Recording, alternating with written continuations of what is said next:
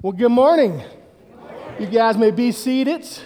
Welcome to First Pres. My name's Daniel. I'm one of the pastors here, and I am so excited to welcome you uh, to this place this morning as we continue our series on the book of Revelation. How many of you are excited to dig into what today holds? Good, all right. Well, hallelujah. It's going to be fun. I hope you guys had a wonderful 4th of July. What did did, did some of you go to the mountains? How many went to the mountains? Oh, not a whole lot. You guys are smarter than that, huh? Not fight the traffic and the crowds. Uh, my wife and I and our, our family went to Steamboat this weekend, and uh, the river in Steamboat was absolutely raging. I was looking forward to tubing down the Yampa River, as that's one of the great summer activities in Steamboat, but the, the water was actually too high. Um, but, so it's a good thing we're not going to have fires this year. Amen. We pray that the, there's enough moisture and water in the atmosphere to, to keep the fires from spreading. But it reminded me of the first time I did get to get into some white water. I was 16 years old, and I had a chance to go whitewater rafting with my youth group down the Ocoee River in Tennessee. How many of you have ever been whitewater rafting? All right, a few. It's quite a rush. I really enjoyed it, and I had never been before. And before we got in the river, uh, our guide gave us a pretty serious talk. At, at that time, the water was also high. And he was telling us that we need to be very careful uh, because they've had several fatalities on this river, and one as recent as the week before we got there. On the first class four rapid, he said it's pretty dangerous right now. We think we can get through it, but I need you to all listen and pay attention and do exactly what I say. And so we, we got ready to go out and, and to get on the river. And, and going in, I was a 16 year old young man who, uh, who didn't have a fully developed uh, frontal cortex.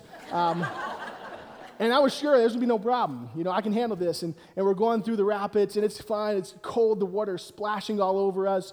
And as, as we get ready to go into that first class four, he says, Okay, you guys, you guys hold on tight, get ready, all right? And me and my buddy Jay were on the front of the raft. And uh, as we were going in, we weren't quite lined up the way we needed to be to get into this rapid safely. So our guide instructed us that he was going to bump off the rock in front of us to push back and then go down into the rapid. Like, no problem. The only thing was, there was a problem. When he hit that rock, I went ejectocito straight up in the air. I kid you not, straight up in the air into the rapid. The cold water just, just totally shook me and took my breath away, and I started to panic. All right, I started to panic as the water was washing over my face, and I was just going, my arms were flailing. I was doing everything they told me not to do in that moment. I was panicked, and I didn't know what to do. I didn't know if I was going to make it through. I started to have an asthma attack, all right, which is no fun, anyways, much less when you're in a class four rapid with cold water splashing over your face. And I felt my head hitting the rocks. I was so thankful for my helmet. Uh, my legs were getting scraped all over the rocks as I passed through this. My body was being torn this way and that way, and I literally thought I was going to die. But right as we kind of got out of the rapid, I felt these arms reach down into the water and pull me back into the boat. As the guy lifted me. And I was like, whew. I, like my heart was pounding in my chest. Now, I don't know if it was an overreaction or just because the story he told me about the person who died on this rapid the week before, but I was absolutely terrified and panicked. As I look back on that situation, though, I've had many moments since then where I've been ejected from rafts, sometimes on purpose. Um, but what I learned is this had I known how that story would go, I would not have panicked as much as I did. Right? If I knew that the guide was going to pull me back in at the end of that rapid and I was going to be okay, I probably would have handled that situation a little differently. Dare I say, I might have even enjoyed it a little bit, knowing, well, what an adventure, what a rush. But I didn't know how the story was going to end while I was passing through those rapids. And in the same way, I, I think about this wonderful book that we're studying. And I wonder if it's not the same for the early church as John shared this incredible revelation from the Spirit of God, he was trying to tell them, hey, I know there are going to be moments in your life where it's going to feel like you've been ejected from your raft, so to speak. As the evil and, and, and uh, wicked people surround you and swirl around you. And I know there's going to be times where you're not sure if you're going to make it, but I want to tell you how the story ends. The mighty arms of the Lord are outstretched and he will reach down into the rapids that swirl around you and he will pull you back into the boat. He will pull you back into safety because we know how the story ends. And that should bring great comfort and encouragement to us as we study the book of Revelation. It's that promise, it's the, the call for the patient endurance of the saints, where the, the Apostle John understands through the Spirit of God that they are living in an age with a lot of wickedness swirling around them. Evil is all around. They're facing the great harlot, Babylon, all this evil and wickedness. But the Lord is telling them, hold on. Your hallelujah is coming. And I'm excited today that the passage that I've got is probably one of the easiest passages in the whole book of Revelation to preach. And so I lucked out here. So, my title is Hold On, Your Hallelujah is Coming.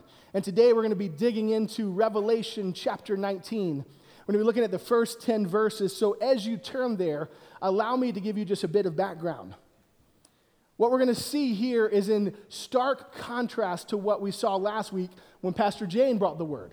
Okay, in Revelation 17 and 18, uh, it talks about the fall of Babylon, and, and you see the lament and the wailing over the fall of Babylon in chapter 18.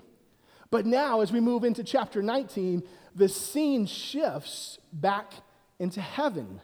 All right, so we were seeing from a temporal, earthly perspective that the merchants and the kings were lamenting the collapse of Babylon. But meanwhile, while the merchants and the kings and those of an earthly perspective are lamenting, those of us with an eternal perspective are celebrating. And that's what we see here as we see this great multitude join in with what is known as the original Hallelujah chorus. All right, it doesn't date back to 1741. It dates all the way back to the book of Revelation. And the present chapter we're going to dig into Uh, serves as an important kind of psychological transition, marking a return to the key of worship. So, we've been kind of focusing the last couple weeks on the evil in the world, on Babylon and, and its destruction. But today we shift gears and, and we're transported back into heaven, where we see that worship has returned after a prolonged discussion on the powers of evil. So, with that said, we're going to read Revelation 19, verses 1 to 10. Are you ready? All right, here we go. Chapter 19, verse 1, it says, After this, I heard what sounded like the roar of a great multitude in heaven shouting, Hallelujah! Salvation and glory and power belong to our God, for true and just are his judgments. He has condemned the great prostitute who corrupted the earth by her adulteries. He has avenged on her the blood of his servants. And again they shouted, Hallelujah! The smoke from her goes up forever and ever. And the 24 elders and the four living creatures fell down and worshiped God who was seated on the throne, and they cried, Amen, Hallelujah. Then a voice came from the throne saying, Praise our God, all you his servants, you who fear him, both great and small. And then I heard what sounded like a great multitude. I think we've seen that a few times before. Like the roar of rushing waters and like loud peals of thunder shouting, Hallelujah! For our Lord God Almighty reigns. Let us rejoice and be glad and give him glory. For the wedding of the Lamb has come, and his bride has made herself ready. Fine linen, bright and clean, was given her to wear, and the fine linen stands for the righteous acts of God's holy people. And then the angel said to me, Write this Blessed are those who are invited to the wedding supper of the Lamb. And he added, These are the true words of God. And at this, I fell at his feet to worship him. But he said to me, Stop it.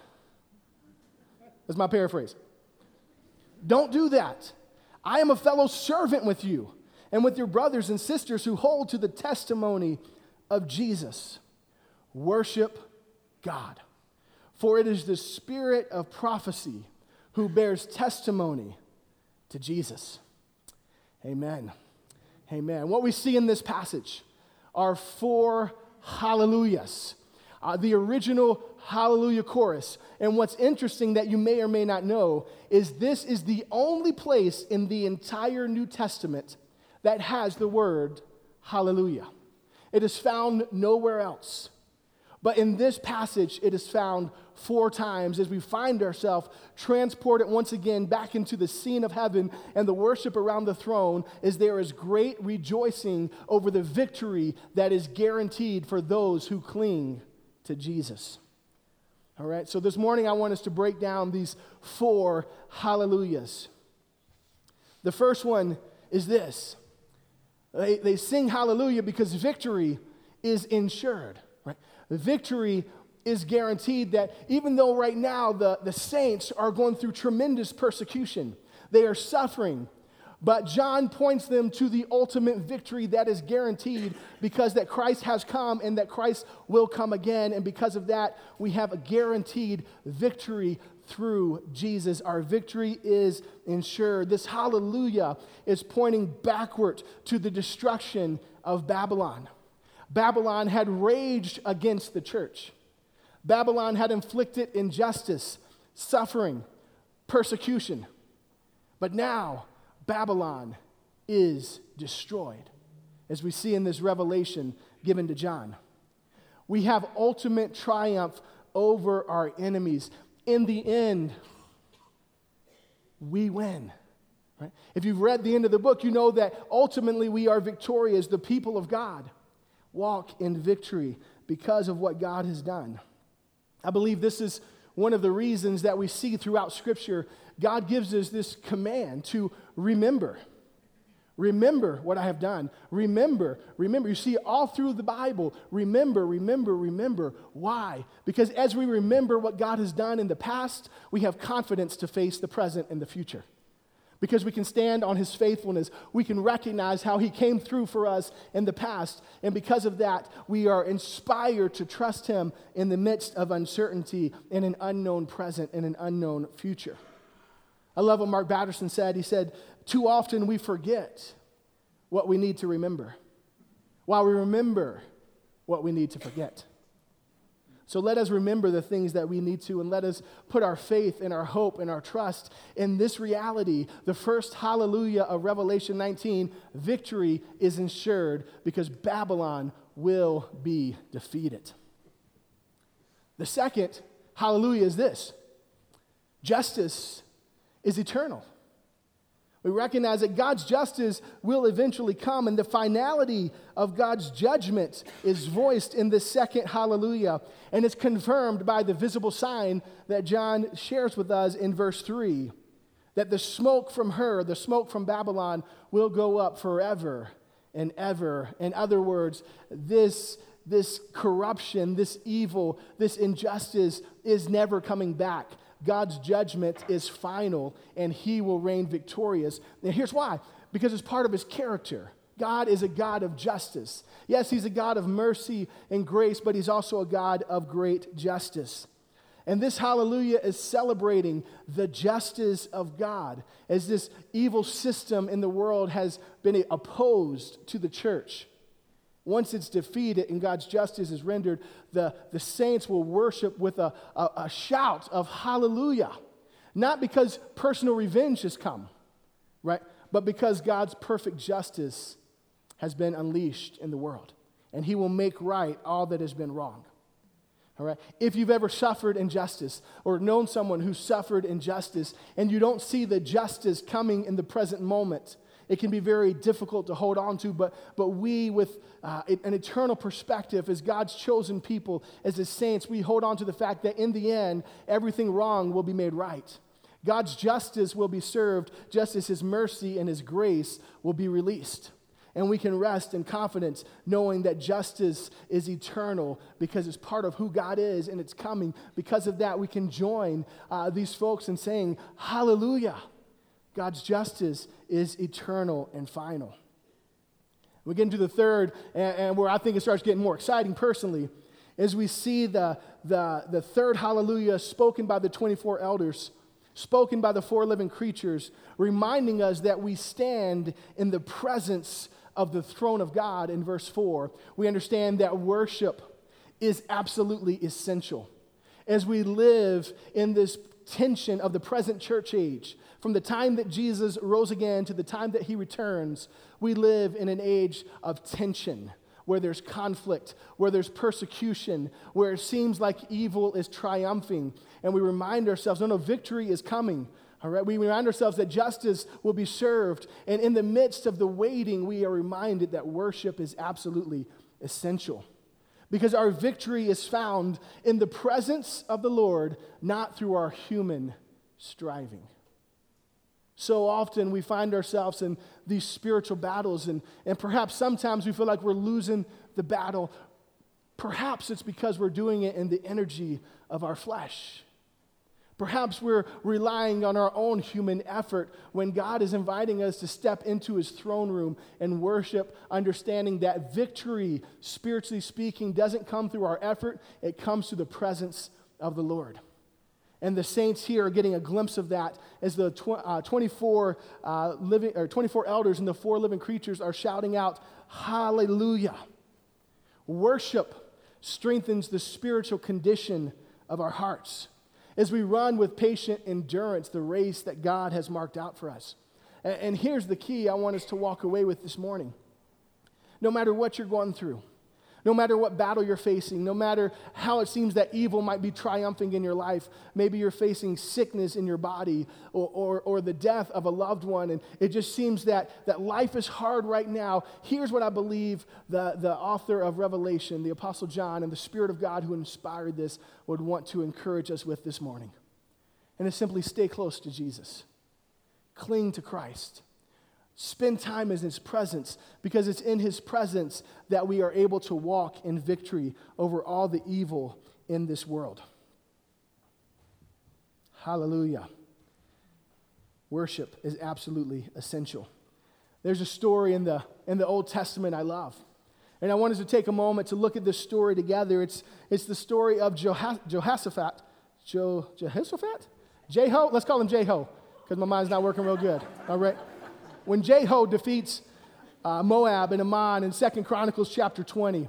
I love this Old Testament story because what we see through Jeho's response really shows us what it means to fight spiritual battles and to recognize that our, our, our victory doesn't rest in our own effort and ability, but in the arm of the Lord.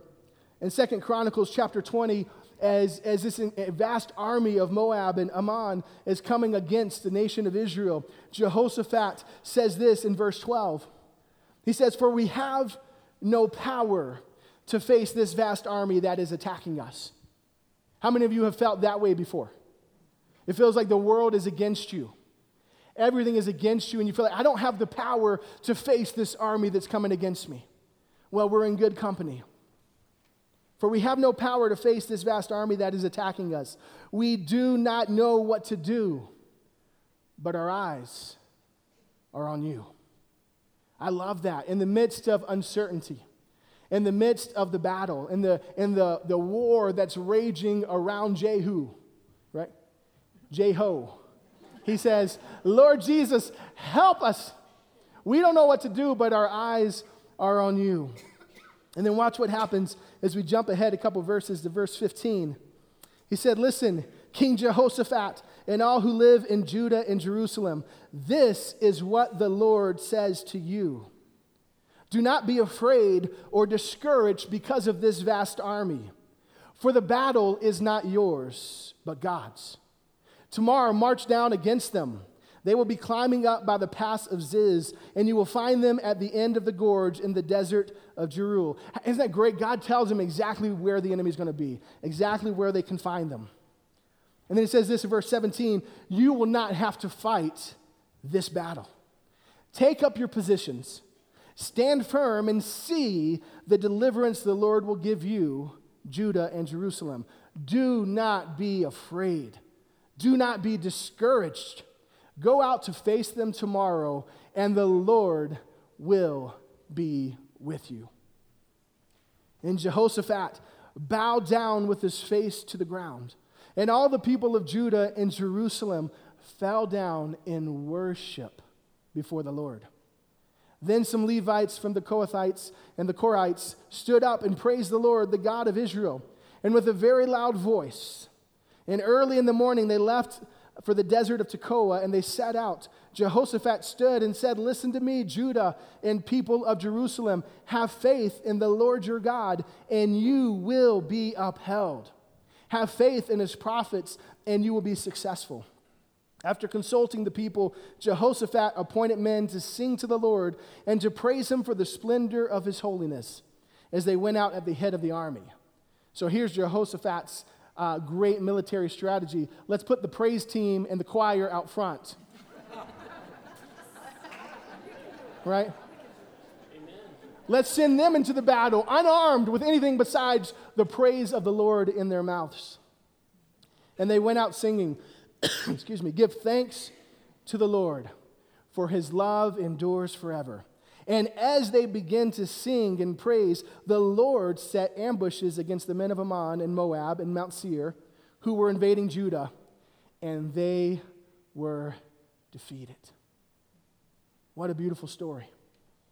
What a great reminder that as we face the great injustice and evil in this present church age, while we wait for the imminent return of Christ, we are reminded that worship is essential because our victory is found in the presence of the Lord, not through our military might, not through our human effort, not through our religious do goodness, but in the presence of the Lord, there is great victory.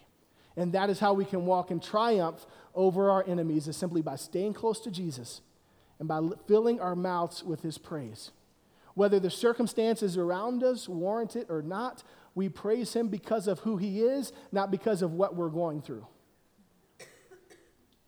And finally, the fourth hallelujah Jesus is exalted.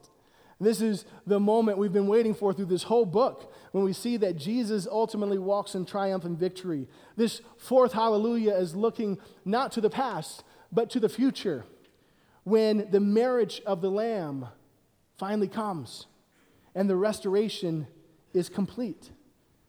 We see that in Revelation verses 6 and 7 that the wedding of the Lamb has finally come. The restoration is complete.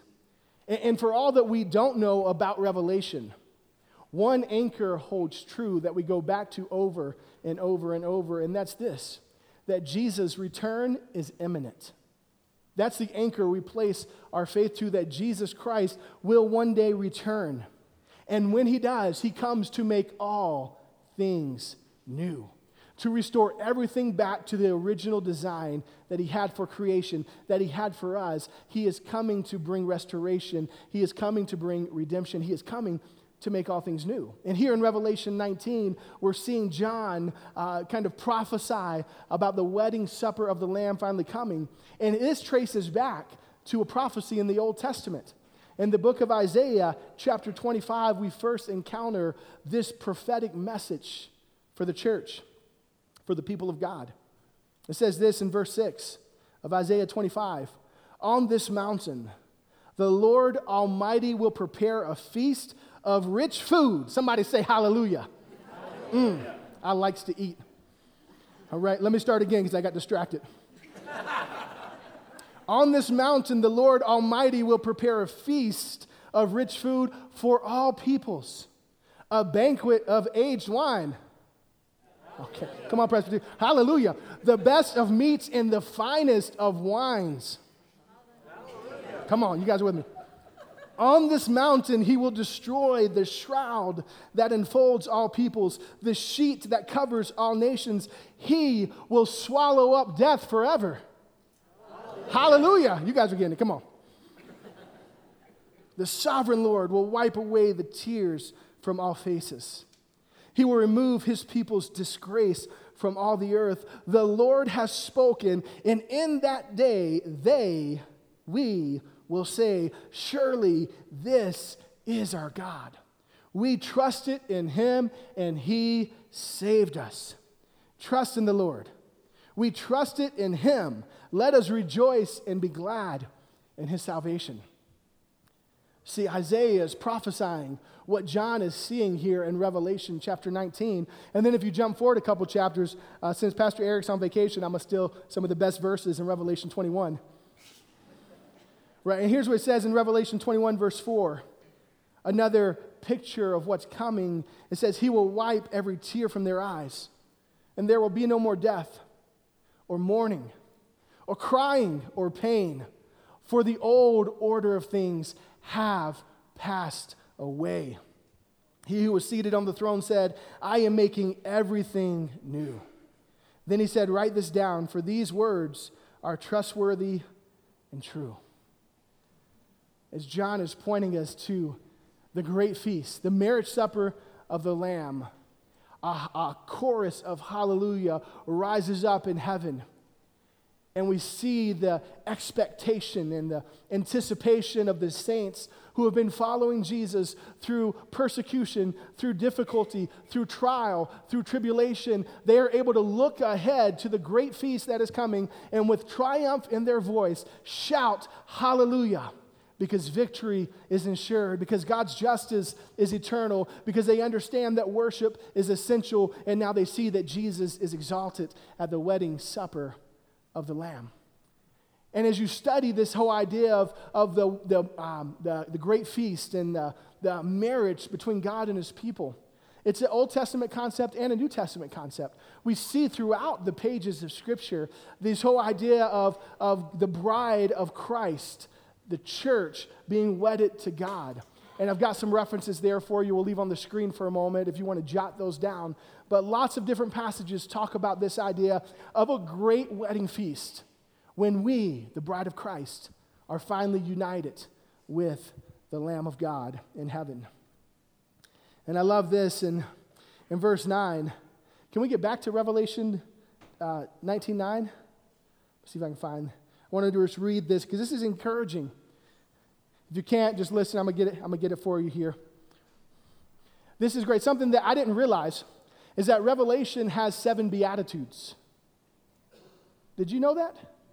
Seven beatitudes, like in Matthew chapter five, right when Jesus gives his incredible sermon on the mount. Blessed are the poor. Blessed are the peacemakers. Blessed are the hungry. There's the blessed, blessed, blessed. That's known as the beatitudes in Matthew chapter 5. And there's seven beatitudes, seven blessings scattered throughout uh, the book of Revelation, and this is the fourth.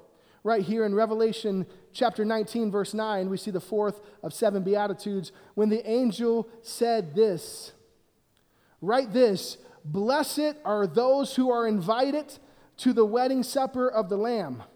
And then he added, These are the true words of God. Blessed are those who are invited. Have you ever had a moment like that where there was some kind of party going on and, and all the coolest people were going to be there and you weren't sure you were going to get an invitation? And then all of a sudden the invitation shows up. Huh, I am cool after all, right? I'm in. I'm blessed, right? this is the idea here. Blessed are all those who are invited to the wedding supper of the Lamb. And friends, I have news for you today. You are invited. You are invited. If you are here this morning, you are invited to the wedding supper of the Lamb, to that great party in heaven where God puts all things that are wrong right, where Jesus returns, where, where we are called up to live with Him in eternity where the restoration is complete, where He's wiped away every tear from every face, where there's no more pain or mourning, but where there's eternal celebration and joy in the presence of God, you are invited. And all it takes is to put your hope and your trust in the Lord. The Bible tells us that no man, no woman can come to the Father unless the Spirit draws him. And we wouldn't be sitting in this place this morning if the Spirit wasn't drawing. Many of us have already made that decision to follow Jesus to make him both the Lord and the Savior of our life as we respond to his divine initiative of grace towards us. But that invitation is here today. If you don't know Jesus, if you've never put your faith and trust in him, perhaps today is the day where you hear his voice saying, Come, you're invited to the great feast. Come, you're invited to be part of my family, the church. Come, you're invited into my presence. Come, and I will forgive you from every sin you've ever committed. Come, and I will impart to you my divine righteousness, which I accomplished on your behalf through my perfect life, death, and resurrection. Will you hear his voice saying, Come? You are invited. See, he's calling now. He's sounds saying, Somebody's not getting the message. You need to come. All right? I want to just real quickly read for you these seven Beatitudes of Revelation because I think they point us to this, this kind of grand final event where we recognize that God has come to restore all things and make all things new. I'm going to hit these real fast and you can study them more in depth later. Revelation 1 3. Blessed is the one who reads aloud the words of this prophecy, and blessed are those who hear it and take to heart what is written in it, because the time is near. The second beatitude, then I heard a voice from heaven say, Write this Blessed are the dead who die in the Lord from now on. Yes, says the Spirit, they will rest from their labor, for their deeds will follow them. Third beatitude, Revelation 16 15. Look, I come like a thief. Blessed is the one who stays awake and remains clothed so as not to go naked and be shamefully exposed. And then the fourth we just read, then the angel said to me, Write this Blessed are those who are invited to the wedding supper of the Lamb. And he added, These are the true words of God. The fifth in Revelation chapter 20, verse 6 Blessed and holy are those who share in the first resurrection. The second death has no power over them, but they will be priests of our God and of Christ and will reign with him for a thousand years. We'll get to that later. Number six, look, I am coming soon. Blessed is the one who keeps the words of the prophecy written in this scroll. And finally, Revelation 22 14. Blessed are those who wash their robes, that they may have the right to the tree of life and may go through the gates into the city. Blessed are those who respond to his invitation to come and be clothed in his righteousness. Here, here's what we need to understand. Whether we've been following the Lord for years and years and years, or whether we're sitting here this morning contemplating making a decision that will forever impact our lives and change our eternal destinies, we need to understand that we are loved and accepted and welcomed into His family, not because of who we are, but because of who He is. Not because of what we've done or haven't done, but because of what He did on the cross, because of what He did in His life, because of what He accomplished in His resurrection. We are invited to come and be clothed in white garments, which is the righteousness of Jesus, which is a free gift to all who will receive it. So this morning, I beg you, friends, if you're here and you've never made that decision to follow Jesus, to accept what He's done for you, let this be the day. You might not understand everything, that's okay. Jesus asks us to come to Him in faith and to choose to follow Him. But for many of us in this room, we, we've already done that. We've already made that decision. We've already followed him, but perhaps this morning you find yourself and it feels as if you've been thrown from your raft, so to speak. Perhaps you feel uh, just all this negative energy and uh, opposition and tribulation swirling around you. It's like you're floating through a rapid. Then you're, you're banging your head on the rocks and you're, you're scraping your legs and you're struggling to breathe. You're trying to hold your head above the water and you just don't know if you're going to make it. I want to tell you this morning, friends, hold on. Hold on. Your hallelujah is coming. The arms of the Lord are outstretched and he is mighty to save. He will reach down into whatever circumstance you find you in, and He will grab you by the vest and pull you to safety because salvation belongs to the Lord. We might lose a few battles between here and there, but ultimately we will walk in triumph. We will win the war. And so, if that's you and you're struggling today, you're discouraged this morning, don't give up.